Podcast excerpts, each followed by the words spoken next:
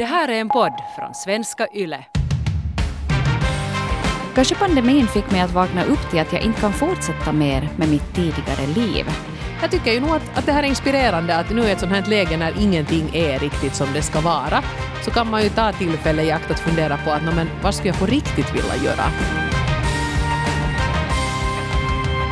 Nå, nu hör du Norrena, nu är det höst. Ja. Jag tror man får säga det för att det har blivit september. Ingen, ingen säger att det är sommar ännu, utan nu är det höst. Och det är så härligt. Alltså jag är inte någon sån här sommarmänniska uh, ut i fingerspetsarna. Däremot så är jag en höstmänniska. Jag älskar de här soliga, klara dagarna och den här känslan av nystart. Det är mycket mer nystart på hösten än vad det är vid nyåret. Precis, och det där har vi ju faktiskt varit inne på tidigare i den här podden. För ett år sedan så då gjorde vi ett avsnitt som jag tror hette ungefär att Vem vill du vara i höst? Och ställde då frågan till publiken och jag var faktiskt just in här lite och titta för att fräscha upp mitt minne. Att vad svarar ni då på den frågan? Och det var mycket sånt här som, som det var pilates och latinsk dans och laga bättre mat och ta tag i min hälsa och, och sånt här. Man skulle boka in roliga grejer, kanske en skojig veckoslutsresa att se fram emot och sånt här. Och nu är vi ju här igen och hösten börjar och det är nystart. Eh, eller är det? Mm. Kan, kan man göra en nystart hösten 2020? Ja, det känns ju kanske som att det inte är bästa möjliga läge för att de flesta av de här grejerna som du nämnde så går ju bort automatiskt. Mm. Hobbyerna har fallit bort och man kanske undviker att träffa människor som man annars inte skulle träffa. Att man håller det fortfarande ganska till ett minimum, den närmaste familjen och, och kanske någon hobby eller sådär. Men att det finns inte så mycket plats heller för, för veckoslutsresor och sånt här. Nej, det går ju inte. Och just det där resande, så det får vi ju kanske nu bara acceptera. Att det, det blir nog inte av åtminstone på ett tag. Så därför tänkte vi här på relationspodden att vi, vi kan ju inte göra en sån här höststartsgrej nu i år. Det känns på något sätt lite dystert. Men vi kan ju istället blicka in i framtiden. Lite, mm. vi, vi, vet inte riktigt hur långt vi måste blicka nu. Det är det som är det jobbiga. Men till en tid när den här pandemin är slut. Den kanske aldrig tar slut helt och hållet, men när den inte mera påverkar våra liv så mycket som den gör just nu, när vi ändå på något sätt ska kunna återgå till någonting ganska normalt, vem vill vi vara då? Mm. Jag tror att ganska många har en känsla av att oh, jag skulle inte orka. Nej. Jag tror att ganska många är, är, ganska slut efter hela den här våren och, och, sommaren. Och det har varit jättemycket med familjen och man har jobbat på distans och det kanske har varit strul på jobbet eller man kanske hatar sin man eller är trött på sina barn. Vad det nu kan vara. Jag tror att ganska många är, är sådär, ja, slut helt enkelt och kanske inte orkar riktigt engagera sig i, i just att nu ska jag börja gå på pilates och sådär. Så aivan samma, ingen ser ändå min mage. No, det är jag... kanske lite så. Men samtidigt så, så börjar jag ju kanske tänka så här att, att vi vinner ju lite över den här pandemin om vi kan ta med oss något positivt av den här parentesen som mm. pågår just nu. Att man kanske ändå kan lära sig någonting och att det har väckt några tankar. Att man kanske har lärt sig någonting lite nytt om sig själv. Kanske någonting av det där som föll bort var sånt som man inte alls saknar så mycket. Kanske ja. man insåg att men jag hatar ju pilates. Ja. Därför har jag anmält mig till en kurs varje höst. Ja.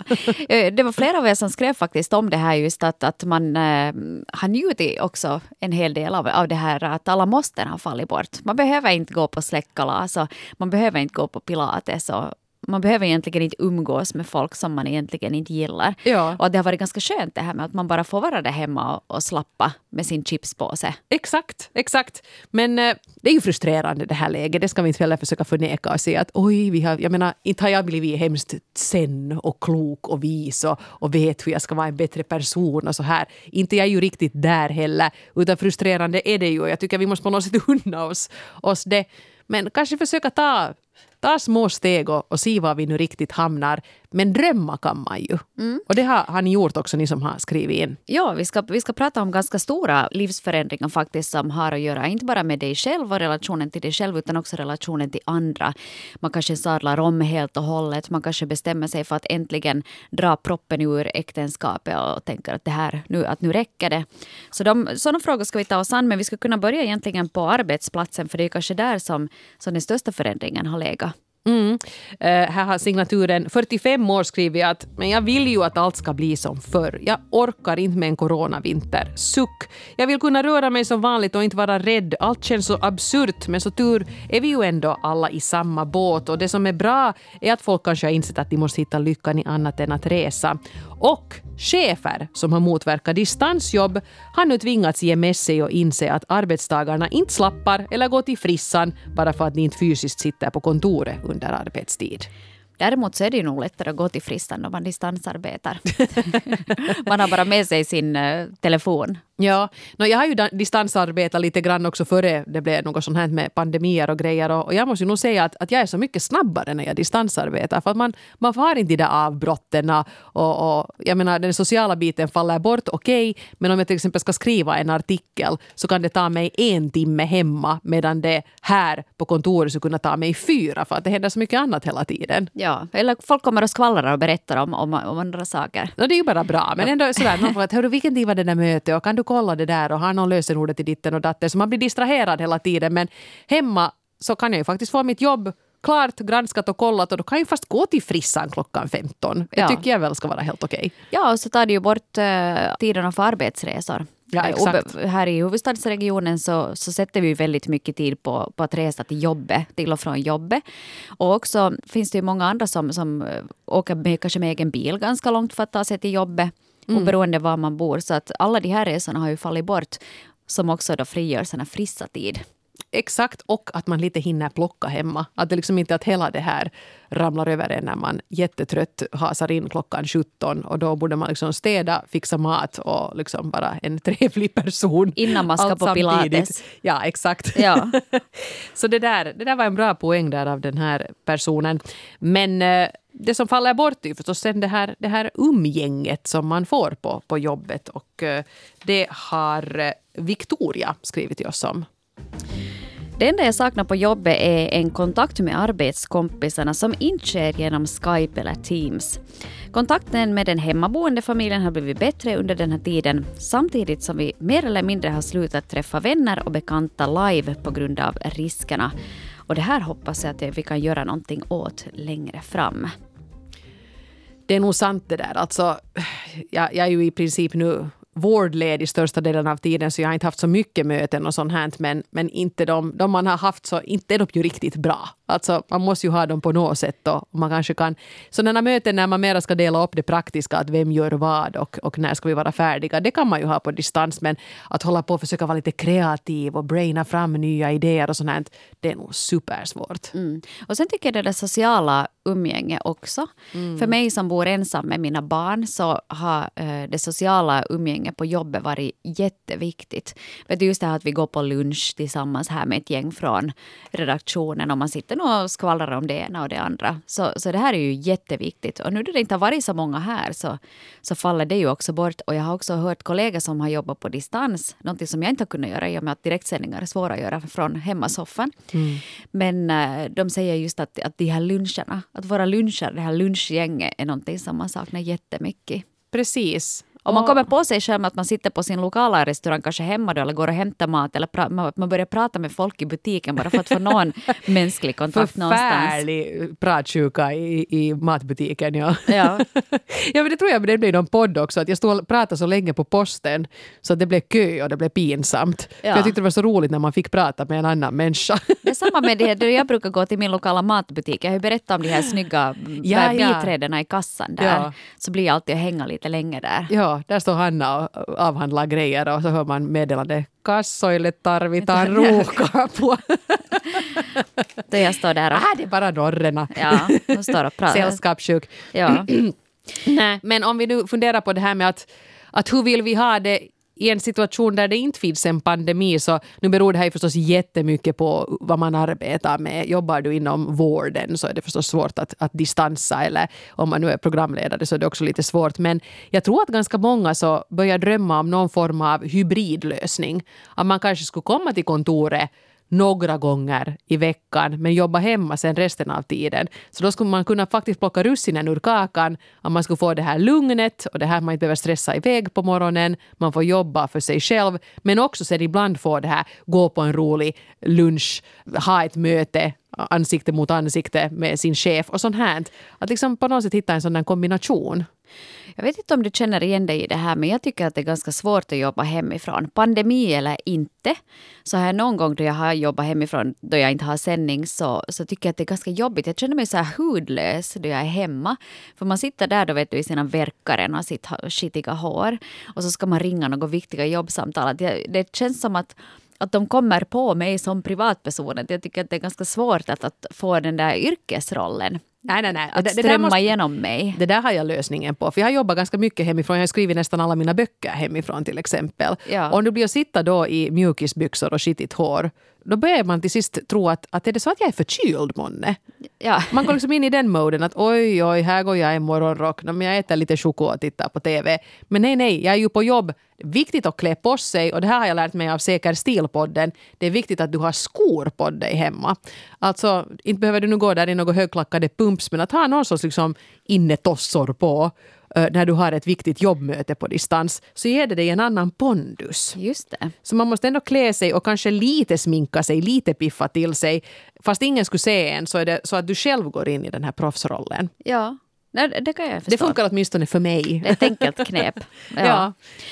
Uh, den här pandemin så har ju också fått uh, vissa att försoffa sig lite mera. Mm. Uh, och signaturen Machiavelli 50 skriver om just det här Eh, försoffande. Att istället då för att man ska bli en bättre version av sig själv så har man egentligen blivit ja, en lite slappare version. Ja, så här skriver Machiavelli. I någon optimistisk försommarstund då tänkte man att Åh, jag ska komma tillbaka till jobbet sen och slå kollegorna med häpnad. 10 kilo lättare och så har jag lärt mig ett nytt språk också. Soffhörne har blivit den mest bekanta platsen och såväl kropp som sinne har ja, försoffats.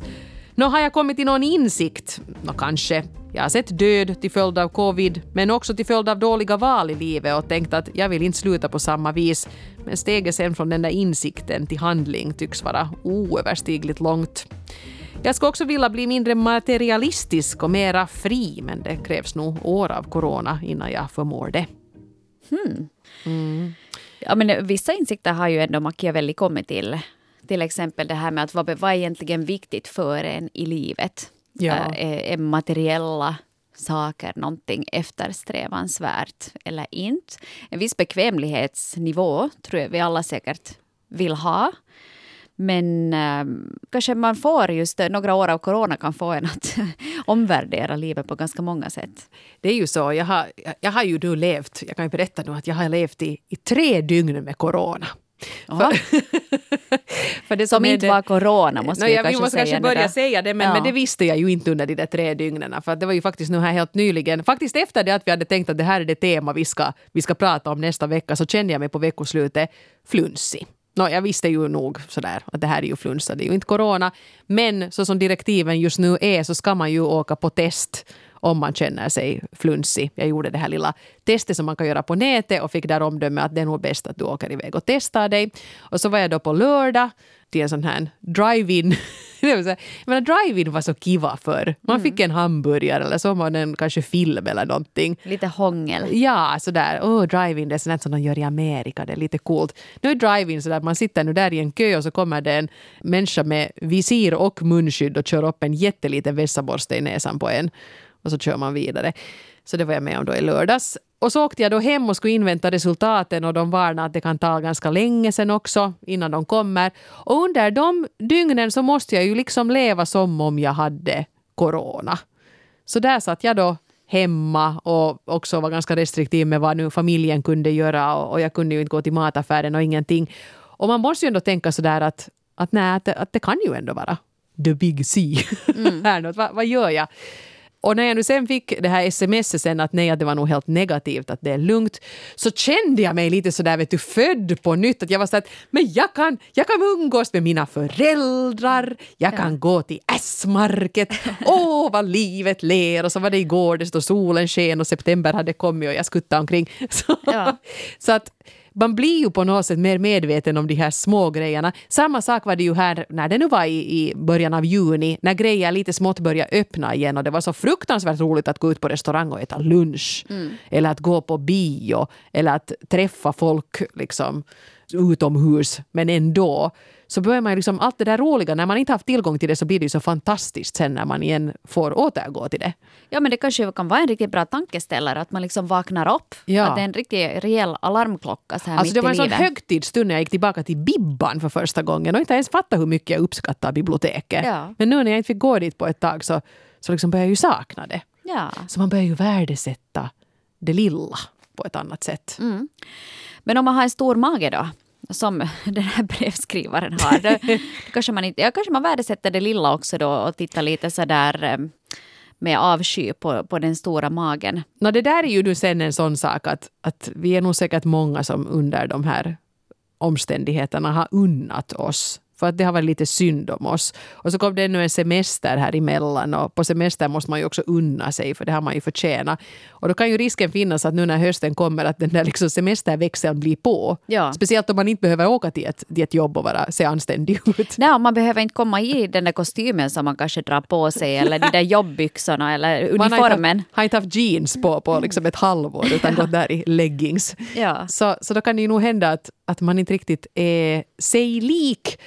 Och det är nog inte hela världen det heller, men det är ju klart att det alltid är bra att ta tag i sin hälsa och så vidare.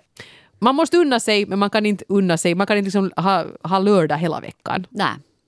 Men hur ska man komma upp ur soffan då? För jag tror att det här är en ganska vanlig grej. Jag tror att det är många som alltid i perioder av sitt liv märker att, oha, att nu börjar det vara dags att göra någonting åt det här. Men jag känner så igen mig i det där. Vet du, att sen då det har gått direkt lång tid och du känner att ja, men jag är ganska risig form och det är lite flappet i flä här och där. Så det är jättesvårt att ta tag i det. För att sen när du går ut fast på din första promenad så uppfylls du egentligen av bara ett självförakt. Mm. Hur kunde jag släppa mig själv till det här skicket? Hur kan jag vara så här äcklig? Och hur är det möjligt att jag ser ut på det här viset nu? För två år sedan så var jag i toppskick. Och det är jättesvårt att motivera sig själv över en längre tid då du är inne i en sån mode.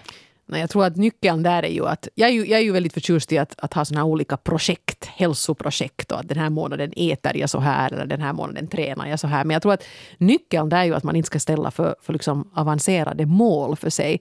Att har du nu suttit där i soffan och ätit chips hela sommaren och tyckt att det är pandemi och det är hemskt så inte kan du då liksom magiskt sikta på att du om två veckor ska vara den du var när du var som mest vältränad för två år sedan.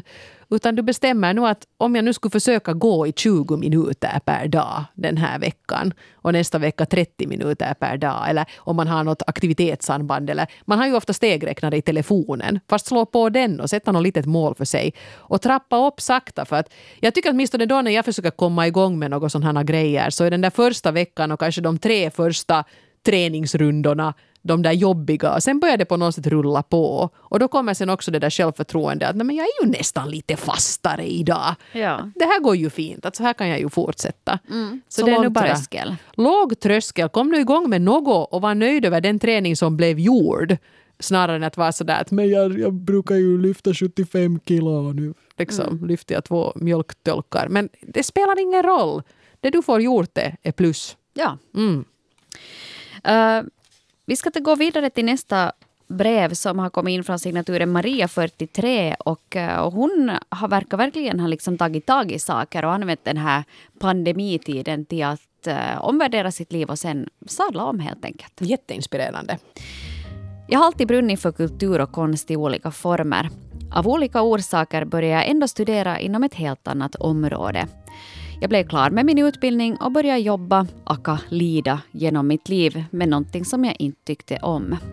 Men processen och längtan att göra någonting som har med mitt intresse att göra har alltid funnits. Kanske pandemin fick mig att stanna upp. Kanske pandemin fick mig att vakna upp till att jag inte kan fortsätta mer med mitt tidigare liv. Hur som haver sökte jag in på en ny utbildning och kom in. Nu har en dryg vecka gått av den utbildningen och jag är trött och eländig på grund av livsförändringen och mängden arbete inom utbildningen. Men jag är på väg till den jag är. Jag är den lilla kreativa, intellektuella och innovativa småsåsiga kvinnan med glimten i ögat. Och den kvinnan vill jag vara. Åh, och jag vill vara vän med den här intellektuella småsåsiga. Hon låter helt underbar. Vad härligt.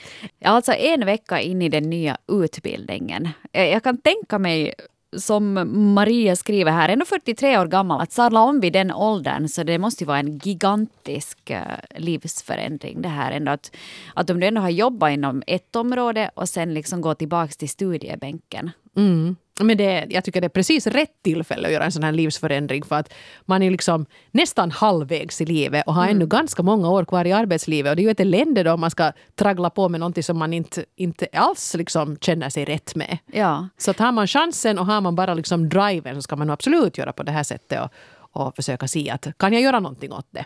Och det finns nog alltså möjligheter ändå. Jag har en kompis också som valde att sadla om nu, som är just där kring 40.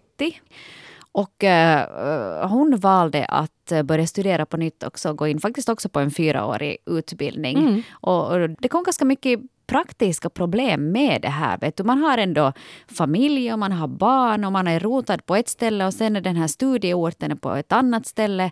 Och hur löser du liksom hela den här logistiken där man behöver vara närvarande på föreläsningar och sånt? Det är inte så lätt. Men då kan man ju passa på nu för att nu får man ju inte vara närvarande. Nej, man kan ju vara var som helst. Men det, där är det egentligen ganska bra för då kan man ju ändå lösa det på det sättet att man kan vara med familjen men man kan studera på distans. Ja. Och jag tror nog att det är ju en stor uppoffring. Jag tänker liksom att om jag nu skulle gå från att ha en, en månadslön till att leva igen på studiepenning. Så jag tror det skulle vara jättesvårt för mig. För jag har vant mig med en viss levnadsstandard. Mm, mm. Men samtidigt om man tänker att man utbildar sig till någonting som ändå kan ge en jobb inom en helt annan bransch så kanske det är värt det att man sitter och kokar lite extra makaroner då i några år.